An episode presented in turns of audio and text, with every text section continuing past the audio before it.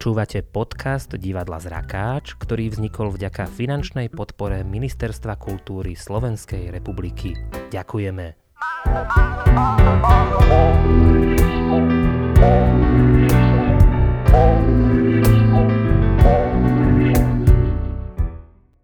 Pozdravujeme vás, opäť je tu Zrakast. V tom dnešnom budeme hovoriť s pánom Vladimírom Cintulom. Témou bude Brajlovo písmo, jeho vznik, vývoj, Pôvodne to spojenie vy a Brajlovo písmo vôbec nemuselo byť žiadne. Vy ste do istého času vlastne normálne videli, dá sa povedať? Áno, samozrejme, hej. Kedy to asi začalo byť už trošku také zahmlené? Tak v tých 12-13 rokoch. A zo dňa na deň alebo postupne? E, zo dňa na deň v podstate, to bolo úrazom. Čiže Brajla ste sa začali učiť až ako tínedžer? Ako tínedžer, ak som začal chodiť na školu pre slabozraky, ktorý to na Zvrčovci bola škola len pre slabozraky tu v Bratislave. No a potom som už 9. triedu dokončil v Levoči. No a vlastne tu na Bratislave som sa prvýkrát stretol s Brajlovým písmom. No vy ste už ako nevidiaci vyštudovali vysokú školu a to v čase, ktorý ešte nebol počítačový. E, pomáhalo vám v tom čase už nejakým spôsobom Brajlovo písmo alebo mali ste na to iné spôsoby? Jediná pomocka, ktorú som mal, bol magnetofón v tom čase. Hej. Takže robiť si poznámky bolo úplne normálne teda v Braillovom písme, no ale problém bol v tom, že pri tom štúdiu ma obmedzovalo to, že keď som si vlastne spracoval poznámky na aby som sa mohol učiť, tak zatiaľ spoločiaci to už mali x krát urobené teda. Hej. Takže toto bolo také limitujúce, ale Ináč ako vysokú školu bez problémov som skončil.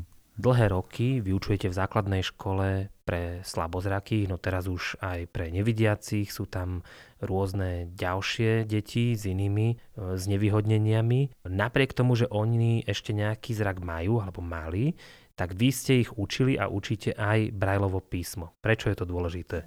Spočiatku, keď sme boli škola len pre zrakých, tak samozrejme, že sú, dis, um, som povedal, také tie ochorenia, ktoré progredujú, majú progresívny charakter, človeku je ťažko, keď to mám povedať, ale sú deti, ktoré sú slabozraké, ale je jasné, že neskôr od ten zrak úplne prídu. Takže v podstate to bola ako taká príprava detí na to, aby potom plynulo prešli z latinky na Brajlovo písmo. Čiže je tam už predpoklad, že časom ho budú naozaj potrebovať. Tie deti je ľahké presvedčiť, že pre ne tie brajlové bodky sú potrebné, alebo sa tomu bránia, že vedia, ja ešte vidím, dajte mi s tým pokoj, ja sa to nechcem učiť.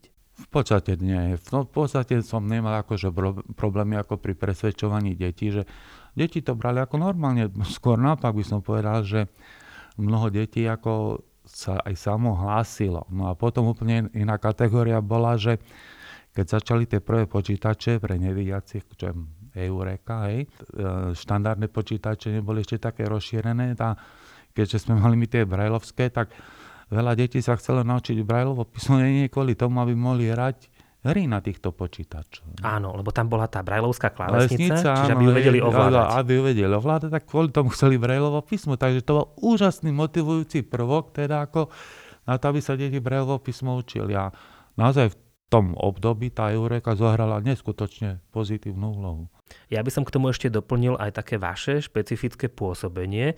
Ja som ho síce nezažil, lebo ste ma neučili, ale veľa vašich absolventov spomína na kopec srandy, ktorí na tej hodine zažili, že tam boli vtipy, že to nebolo len to učenie. Proste ste to s tými deckami vedeli. V prvom rade sú to deti, hej, a tým deťom si treba nájsť cestu, proste aby sme si rozumeli. A ja som v podstate mal no, v úvodzovkách výhodu, že deti ma brali, pretože sme boli na rovnakej lodi. Hej. On nevidiaci, my sme nevidiaci, tak sme si kvít. Hej. Takže akceptovali ma ako učiteľa a akceptovali ma ako nevidiaceho. Takže No, proste zhodli sme sa. Hej. Pre mňa je fascinujúce to, ako pre nevidiaceho, že ako ľudia, ktorí majú čo len malý zvyšok zraku, tak snažia sa ho využívať, pracovať s ním a nechcú ako keby príjmať tie poviem to tak v úvodovkách, slepecké postupy. Stretávali ste sa s tým a vedeli ste to nejakým spôsobom odbúrať, presvedčiť ich, že niekedy sa im to môže hodiť? Mnohokrát som sa s tým stretol, keď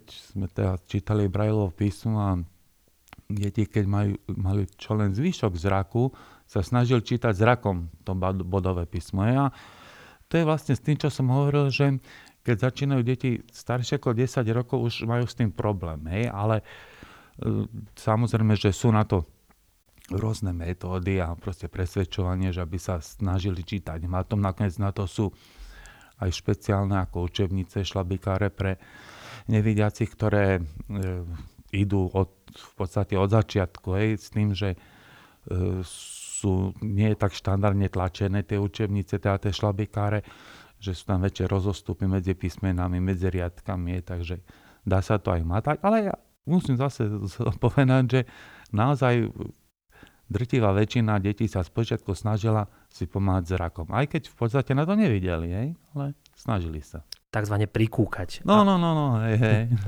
No, je to vzácne, keď sa naučí aj slabozraky čítať hmatom, určite mu to v mnohom pomôže. Ja by som sa teraz pozrel na takú radostnejšiu, veselšiu stránku e, tohto celého a to sú súťaže v písaní a čítaní Brajlovho písma. V čom to má zmysel pre nevidiacich podľa vás?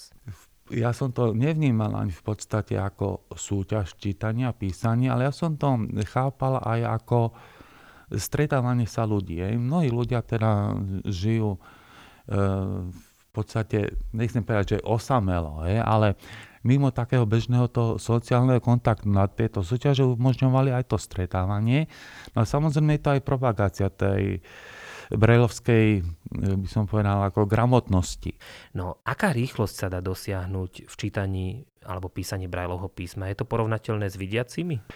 Tá prvá kategória boli súťažiaci, ktorí sa naučili na prvom stupni základnej školy čítať. Druhá kategória bola teda tí neskorší. A tretia kategória, ktorí sa to naučili v posledné dva alebo tri roky, to Brajlovo písmo. Tak samozrejme tam sú obrovské odchýlky. Jedna slečina tam bola, ktorá tak čítala, som hovoril, že ona by mohla robiť na fleku moderátorku v rozhlase, lebo nikto by nepoznal, že nerozpráva z hlavy, že číta. Proste tá, to bolo plynulé, rýchle čítanie perfektne čítali ako aj interpunkciu a tieto veci, že Intonácia no, zachovaná. Áno, áno neuveriť, neuveriteľne, teda akože, a rýchlo, veľ, veľmi rýchlo je, že jazyčníci niektoré tak nedokážu rýchlo rozprávať, ako mnohí dokážu čítať. Hej. Ale asi toto nie je také rozšírené. Nie, nie, nie, to, to bolo vyslovene extrém, ale tá rýchlosť není samozrejme taká, ako keď sa číta zrakom. Hej. Lebo zrakom obsiahneme v podstate polovicu riadku, kým pri Brajlovom písme tu vlastne ideme znak po znaku. Ne? Zároveň vieme, že knihy v Brajlovom písme sú objemné, mnohým sa to už nechce ani nosiť, nie to ešte čítať, ale napriek tomu nehovoríme o zastaranosti alebo zbytočnosti bodiek, ale o tom, že sa zmenilo poslanie alebo funkcia toho Brajlovho písma. Ako by ste to teda e, vysvetlili, ten posun vtedy a dnes? Teraz samozrejme sú úplne iné možnosti. Brajlovo písmo, teda ako ste vraveli, boli tie knihy. Hej. Teraz v podstate ja nepoznám nikoho, kto by čítal knihy v Braillovom písme. Hej, až na nejaké výnimky. Možno v staršom veku staršom, alebo staršom alebo zrelšom veku, hej, lebo vznikali tie zvukové knihy na kotúčový magnetofón, potom na kazetách, teraz sú v digitálnej forme. Ale aj keď e, sme mali e, na škole dievčatá, ktoré mali, obľúbovali dievčenské romány a si požičiavali brailovské knižky a čítali do 2. do 3. do rána tie knihy. Hej čo som ja teda veľmi obdivoval. To áno, ale napriek tomu Brajlovo písmo stále sa využíva, stále je prítomné a teraz povedzme, že kde? No, prítomné samozrejme, že na základných školách, kde bohužiaľ teda tých učebníc není dostatočný sortiment, pretože to je zase ďalšia vec, že každú chvíľu sa tie učebnice menia a vyrovať tej učebnice nie je lacná záležitosť, pretože to sú veľmi malé série. No a potom pre osobnú potrebu. Možno napísať si nejaký krátky odkaz, telefónne číslo, to je z tej strany používateľa. Ja napríklad teraz píšem také popisky na CD, na zvukové knihy, aby nevidiaci vedeli, čo si vypožičali z knižnice, aby to vedeli prečítať, alebo potom na výťahoch, prípade na liekoch, tam sa mi to veľmi osvedčilo. Na li- áno, sú aj také praktické možnosti využitia Brailleho písma. Nemyslím len na, teda na nejaké kompletné teda ako dlhé záznamy, ale pre tú osobnú potrebu, ako ste vravili aj pre tie odkazy, lieky, výťahy, potom aj na madlách e, som sa stretol, hej, že potom rôzne grafické plány teda sú, alebo muzeálne expozície. Muzeálne expozície, takže tam sú ako tie popisky v brelovom písme, ktoré teda sú prístupné pre každého nevidiaceho. Dobre, poďme teraz trošku ďalej. Pravidelne je možné zapojiť sa aj do súťaže e, v brajlovských esejách. To sú vlastne také vyznania nevidiacich, v čom im brajlovo písmo pomáha, v čom im uľahčuje život, e, kam sa dostali vďaka tomu, že ho ovládajú. E, je to veľmi široká téma, ako každý rok vidíme a máme zástupcov aj zo Slovenska, ktorí do tejto súťaže prispievajú. Podarili sa aj nejaké medzinárodné úspechy? Presvedčil niekto tú porotu v Japonsku alebo kde sa to vyhodnocuje? Mali sme aj druhé, tretie miesta. Uh, veľmi zaujala, to myslím, to bola tá SCI, nebudem menovať tú pani, ale Pointa je v tom, že ona varila v kláštore pre mnichov, ako úplne nevidiaca. A pomocou Brajlov písma si práve značila nádoby s koreninami a tak ďalej. Teda tak toto ma mimoriadne oslovilo. No mňa zase zaujal, a teda keď už nemenujeme, tak ani tohto pána nebudeme menovať, ale verím, že ľudia budú vedieť, o koho ide. On už tým titulkom, to bolo zaujímavé, keď e, napísal, že brúška na brúšku. Spomínate si na to? Presne viem, o čom je reč. Proste pán, ktorý spieva, vystupuje, aby sa vyhol takej nepríjemnosti, že zabudne text, tak mal text v brajlovom písme napísané. Keď spieval samozrejme stál, text mal položený na bruchu a brúškami prstov si pomal čítať ten text. Je. Takže toto preto brúška na brúšku. Takže ďalšie využitie Brajlovho písma pre takéhoto speváka, aby nezabudol text. Napríklad v kostole bežne nosia nevidiaci jednotný katolický spevník. Pravda, v Brajlovom písme má 5 zväzkov, čiže stačí si zobrať ten jeden na príslušnú časť roka. Uh, neviem, či ste sa aj vy niekedy zapojili do tej súťaže v písaní esejí, alebo ste to len hodnotili, ale ako by ste vy subjektívne pre vašu osobu zhodnotili ten vynález francúza Louisa Brailla, alebo Braja, čo vám to do života prinieslo? Je to v prvom rade gramotnosť. Keď si vezmeme históriu ľudstva, tak písmo pre ľudstvo bol teda dar. Keď si vezmeme od tých prvých klínových znakov cez hieroglyfy po prvé slavíkové písmo Feničanov, tak v podstate Braj toto urobil pre nevidiaci. Pretože nevidiaci dovtedy nemali možnosť nejaký kontakt utvoriť si na základe cez literatúru, cez používanie písma. Hoci boli samozrejme pokusy aj pred Brajlom, dávno pred ním, ako vytvoriť písmo, písmo pre nevidiacich, ktoré bolo prakticky ale nepoužiteľné. To bola idea vidiacich ľudí, ktorí si mysleli, že takto písmo priblížia, ale jednoducho to nefungovalo. Náš Braille teda tým, že sa nechal inšpirovať eh, Barbierom, dôstojníkom francúzskej armády, ktorý vytvoril nočné písmo 12-bodové, tak tým sa nechal inšpirovať, vytvoril to 6-bodové písmo, ktoré je proste jednoducho unikátne aj nezameniteľné, aj keď e, po Barelovi samozrejme boli ďalšie pokusy vytvoriť ešte nejaké iné typy písma, ale to jednoducho neprešlo, pretože Brailovo písmo teda je absolútne univerzálne pre akýkoľvek zápis ľudského poznania. Celý čas hovoríme o brajlovskej súťaži, o brajlovskej eseji, o písaní, čítaní brajlovho písma, ale ešte sme ho nepredstavili, tak asi teraz prišiel ten čas. Ako by ste veľmi jednoducho vysvetlili princíp brajlovho písma, v čom spočíva, ako sa tie písmená vlastne tvoria? Brajlovo písmo sa skladá zo šiestich bodov. Sú to tri body pod sebou na ľavej strane, je teda ľavý stĺpec a na pravom stĺpci takisto tri body pod sebou. A je to teda plný znak je 6 bodov. No a samozrejme nepoužívajú sa všetky 6 bodov, ale od jedného bodu po 5, po 5 bodov. A je už možné takto vytvoriť 64 možných konfigurácií. No a tým je obsiahnuté vlastne celý literárny kód. Keď hovorím o nejakých komplikovanejších e, zápisoch, čo je matematika, fyzika a tak ďalej, tak tedy sa používajú aj dva znaky na vytvorenie e, nejakého toho znaku. No a ten literárny kód je v podstate jednoduchý, že tam konfiguráciou týchto bodov vytvoríme všetky písmená ABCD a plus teda diakritické znamienka, interpunkčné znamienka, není, není v tom problém. Teda. Áno, no napríklad mňa zaujalo ešte v základnej škole tá genialita a jednoduchosť Braillovho písma, že napríklad písmena A, B, C, D, E, F, G, A, H, I, E. A keď pre ne, pred ne dáme inú e, značku, tzv. číselný znak, zrazu je z toho 1, 2, 3, 4, 5, 6, 7, 8, 9, 10. Čiže nemusíme mať ani toľko kombinácií a môžeme z toho urobiť ešte oveľa viac e, tých písmen. No v každom prípade je to naozaj geniálny vynález, ktorý vznikol, no dalo by sa povedať, vďaka alebo vinou jedného úrazu v dielni, ako sa stalo, že Louis Braille strátil zrak, lebo on sa narodil ako vidiaci? Áno, tak 4. E, januára 1809 sa narodil ako trojročný. Bol v dielni svojho otca, ktorý bol sedlár a remenár a s úrazom si pichol šidlo do, do pravého oka. Samozrejme v tom čase neexistovali žiadne antibiotika, žiadne nejaké moderné medicínske postupy.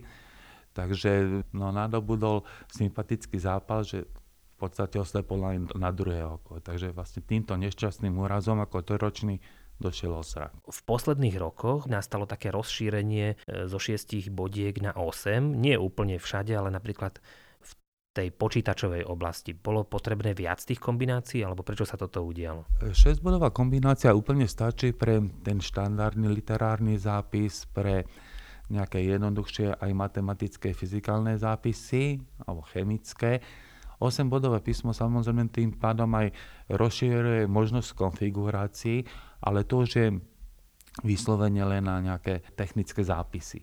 Bežne v literárnom kóde sa ani nepoužíva 8-bodové písmo. Čiže stačí nám to, čo máme? Úplne, 6-bodové úplne stačí. Toto 8-bodové písmo mi napadlo preto, lebo vlastne spojením počítačovej techniky a tých bodiek vzniklo niečo, čomu sa hovorí brajlovský riadok, toto na čo slúži?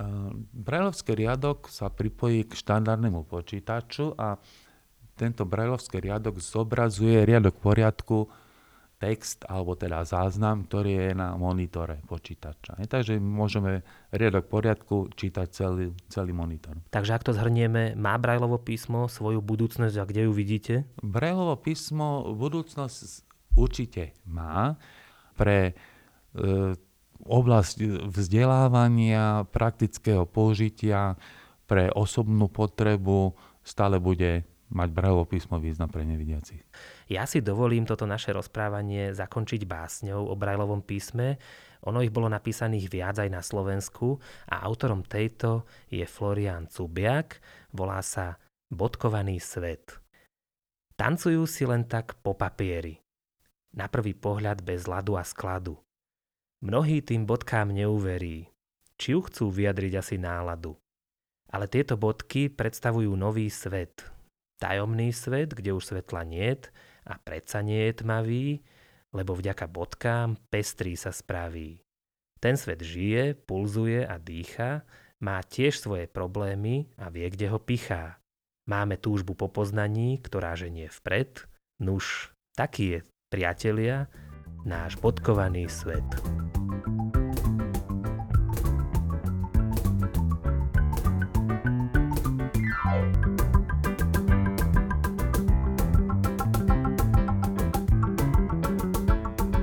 Dnešnom zrakaste sa budem rozprávať aj s autorkou rozhlasovej hry o Luisovi Brajlovi na vlastných krídlach Beatou Panákovou.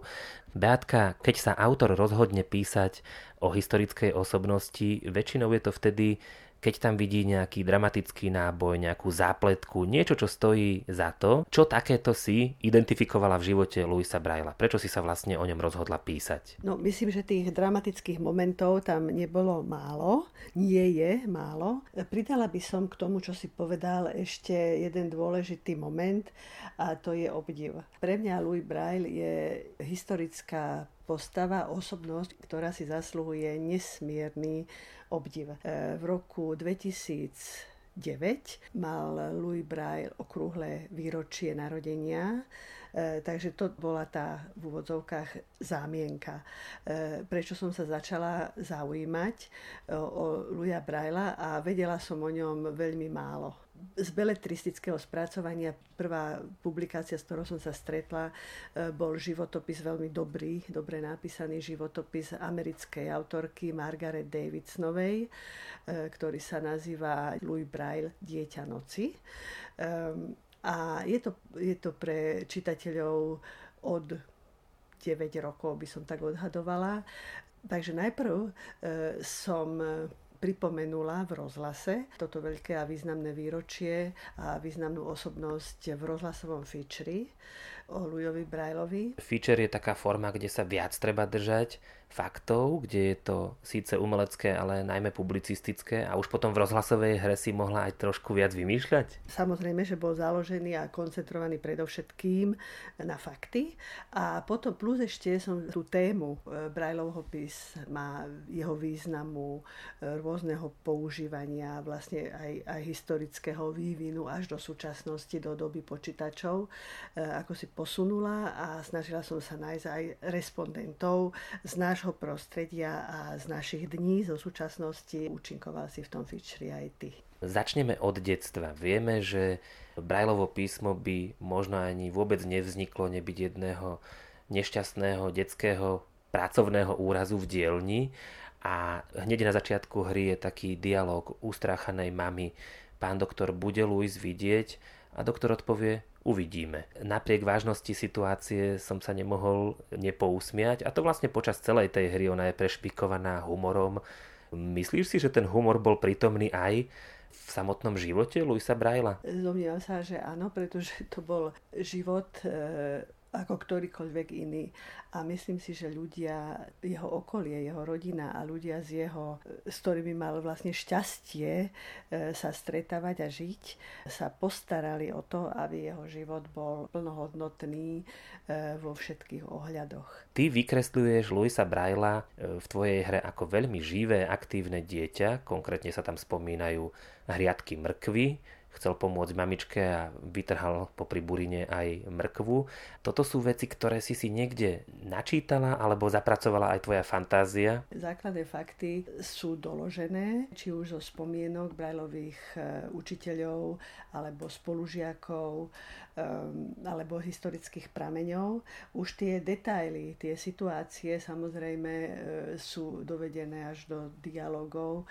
E, divadelnej hry to už je autorská licencia, to už je výmysel, niečo ako ilustrácia, ktorá má dokladať pravdivé črty alebo aspoň predstavu, ktorú som si vytvorila o skutočnom, o historickej postave Luja Braila. Už od detstva musel oplývať energiou, musel byť zvedavý, pretože na všetko, čo sa dozvedel, alebo všetko, čo dokázal, musel vynaložiť niekoľko násobok energie ako iné deti a naozaj on bol s inými deťmi, bol roveň. Mal zmysel pre humor a jeho život vlastne sprevádzali, alebo aj život priniesol také paradoxy, keď spomínáš humor v živote eh, Luja Brele napadla mi eh, jedna, jeden fakt, ktorý som sa dočítala. Napríklad musel podstúpiť prehliadku, lekárskú prehliadku e, kvôli povinnej vojenskej službe a bol vyradený z vojenskej služby, pretože je negramotný. Tak je to zdôvodnené v papieroch. Pritom Louis Braille nielenže bol gramotný, ale oveľa vzdelanejší ako ten úradník, ktorý to zapisoval. Čiže nie, nie je tam záznam o tom, že by nevidel, ale že je vyradený, pretože je negramotný, tak musel z toho mať dosť veľa švandy aj on. Pri každom druhom detaile som si tak pomyslel, to naozaj, alebo to je len tá fantázia.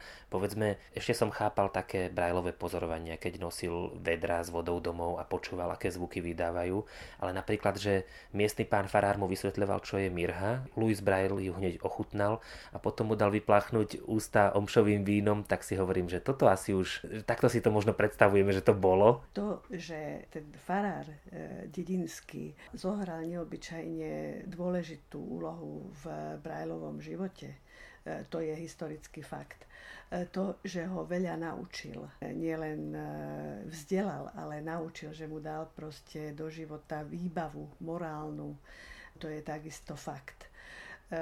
A ako to na tej fare tie ich stretnutia prebiehali, tak to už sa zrejme nedozvieme, e, tak tam som si pomohla svojou, svojou fantáziou samozrejme a keď niečo človek nevidí, snaží sa to nejakým spôsobom spoznať, tak prečo by to neochutnal. No. No, my si teraz vypočujeme krátku ukážku z tvojej hry na vlastných krídlach. Bude to scénka, keď Louis Braille silou mocou chce ísť do divadla, staršia sestra ho tam nechce zobrať, lebo tam má zrejme nejakého svojho gavaliera.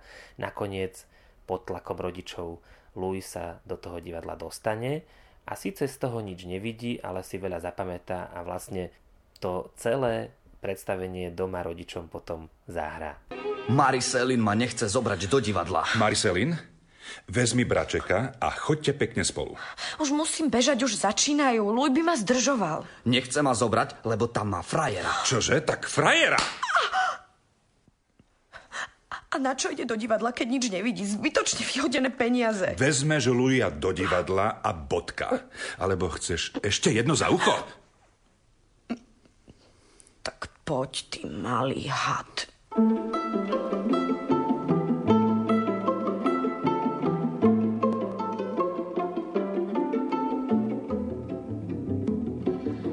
To bezvadné. Oh, už ste sa vrátili. A čo sa vás týka, cerka, vybral som vám ženícha. Vydám vás za pána Anzelma. Za pána Anzelma? Človeka vážneho, múdreho a statočného. Nemá viac ako 50 rokov a má veľký majetok. Nechcem sa vydávať, otče, ak dovolíte. A ja, cerka moja, chcem vás vydať, ak dovolíte. Prepáčte mi, otče. Prepáčte mi, dcéra moja. Som poníženou služobníčkou pána Anzelma, ale s vašim dovolením nevydám sa za neho. Som vašim poníženým sluhom, ale s vašim dovolením vydám vás za neho ešte dnes večer. Dnes večer? Áno. Oh. Sa nestane, otče. Stane sa, dcéra moja. Nie. Ba. Oh. Hovorím vám nie. Hovorím áno. Nie, ani. A veru áno. Nie. Bravo. Bravo. Ahoj, hotový komedián. Je lepší ako tí herci. Kto by to na toho malého hada povedal? No poď, nech ťa poboskám. Ozaj. A bol tam aj ten Mariselinin nápadník? Neviem. Keď sme prišli, už hrali. Ale niekto nám musel držať miesta v prvom rade. Vidím, že slečna dcéra má pozorného gavaliera. S dovolením, otče po dlhom váhaní, trápení, vieme si predstaviť, ktoré rodičia prežívajú, napokon pošlú Luisa Braila do školy pre nevidiace deti do Paríža. Čo si sa dozvedela z tvojho bádania, čo si potom pretavila aj do rozhlasovej hry, aká to bola škola? Bol to jedinečný, dnes by sme povedali projekt, bolo to jedinečné zariadenie Institut National des Jeunes Aveugles. Preložila by som to vzdelávací slepecký ústav alebo ústav pre vzdelávanie mladých nevidiacich. Bolo to jediné zariadenie svojho druhu, kde v tom čase v 19. storočí, v prvej polovice 19. storočia sa mohli vzdelávať slepé deti. Vzdelávali ich vidiaci učitelia a profesori a učili sa na základe, nemali nejaké zvláštne pomocky, učili sa z učebníc napísaných, vytlačených e, normálnym písmom alebo bežným bežným písmom. Domnievam sa, že museli mať e, neobyčajne dobre vytrenovanú pamäť napríklad tie deti. Opäť nás s takým humorom sprevádzaš tou školou. Prvý výjav je, ako je Louis Braille za niečo potrestaný a rozpráva sa so svojím spolužiakom, že v iných školách by bolo trestom zatvoriť dieťa do tmavej miestnosti, tak v škole pre nevidiacich si museli vymyslieť nejaké alternatívne tresty. Unikátne na tomto vzdelávacom ústave bolo to, e, že mohli sa na ňom relatívne demokraticky vzdelávať aj deti zo stredných alebo nižších vrstiev. E, dovtedy e, nevidiace deti alebo sa nevzdelávali, proste postarala sa o nich rodina alebo komunita, alebo vykonávali nekvalifikované alebo často aj veľmi ťažké práce, nosili bremena alebo proste naozaj také tie najpodradnejšie práce mohli vykonávať. Alebo potom to bolo zo pár jedincov e, z vysokej spoločnosti, ktorí mali e, súkromných učiteľov. To boli naozaj takí šťastlivci vlastne. Nie, nie každý, každému bolo súdené mať túto možnosť. No a to šidlo, ktoré na začiatku Brajlovho príbehu spôsobilo jeho úraz a malo taký neblahý dosah na jeho život, tak teraz v tej škole pre nevidiacich mu začalo pomáhať, pretože ním e, vybodkovával možno prvé písmenka svojej budúcej abecedy do papiera. Áno, to je vlastne to čaro nechceného možno, alebo tá poézia života, e, že ten ostrý predmet, e, to šidlo ktorým si malý Louis Braille v detstve vypichol oko a ktoré spôsobilo jeho oslepnutie. Potom mu vlastne dopomohlo, ale samozrejme, že už keď všetko vymyslel len ako nástroj, realizovať tú svoju predstavu toho bodového písma. Louis Braille mal zdokonaliť už existujúce písmo vojakov, tzv. Barbierovo nočné písmo, aj sa s jeho autorom stretol alebo konzultoval? Podľa tých prameňov, s ktorými som sa stretla, áno, sa aj sa dokonca osobne stretli. To Barbierovo písmo, to nočné písmo vojenské bolo e, dosť komplikované, bolo tam oveľa viac bodov, ktoré sa mali kombinovať a bolo to určené na odovzdávanie, pre prenášanie e, strohých vojenských správ alebo dokonca rozkazov, hoci aj v tme. Sám Barbie podľa toho, čo som sa dočítala, ako z dobrej vôle chcel dať svoj vynález k dispozícii nevidiacim ale predstavoval si, e, tá jeho empatia proste nesiahala až tak ďaleko, e,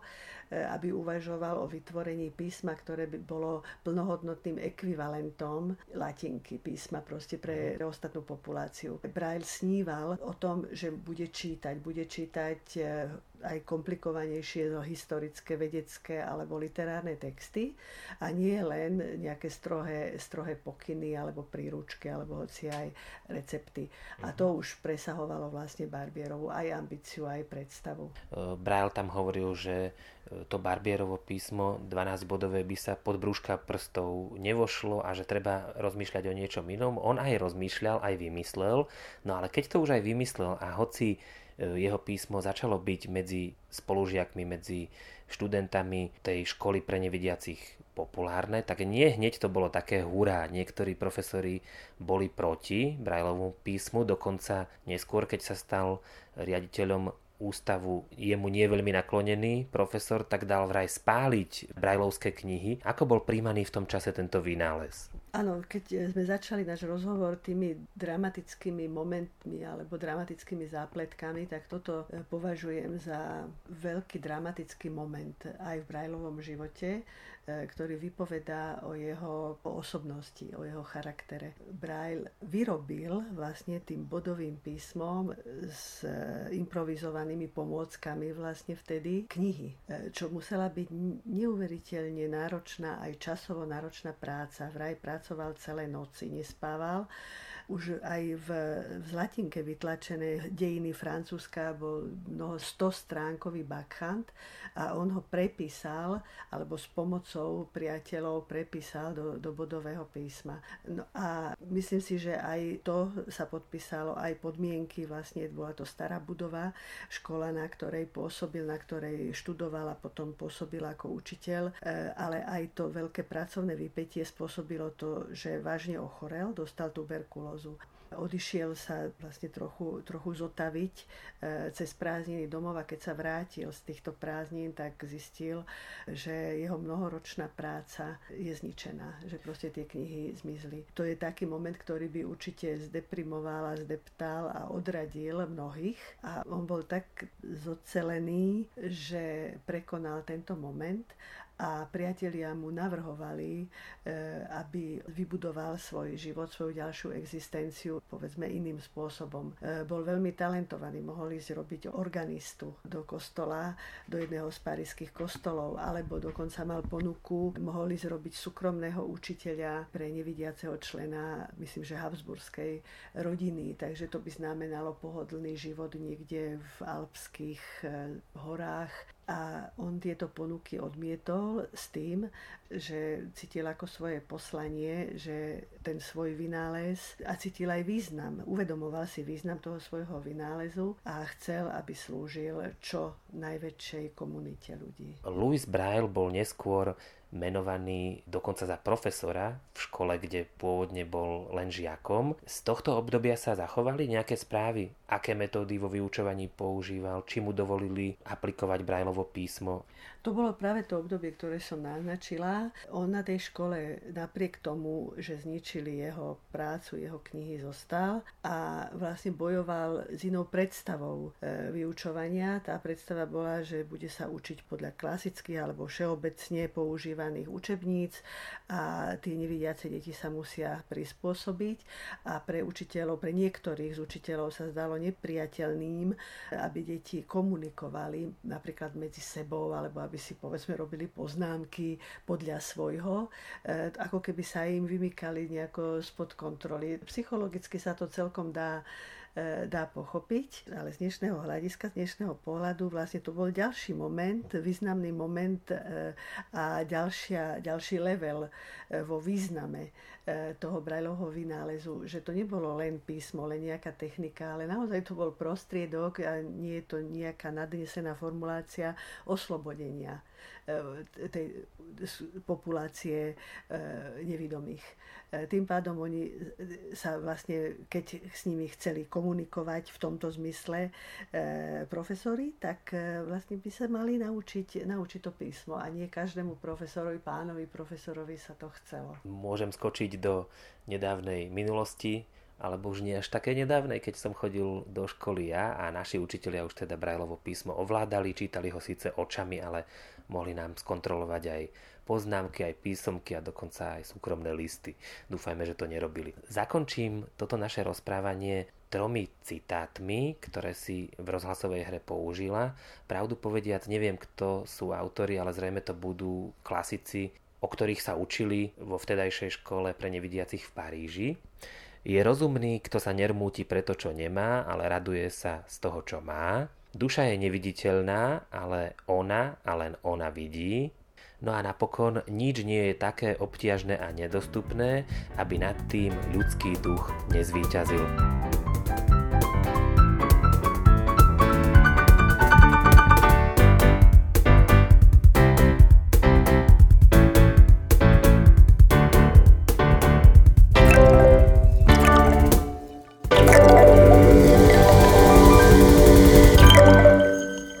Počúvali ste Zrakast, podcast divadla Zrakáč.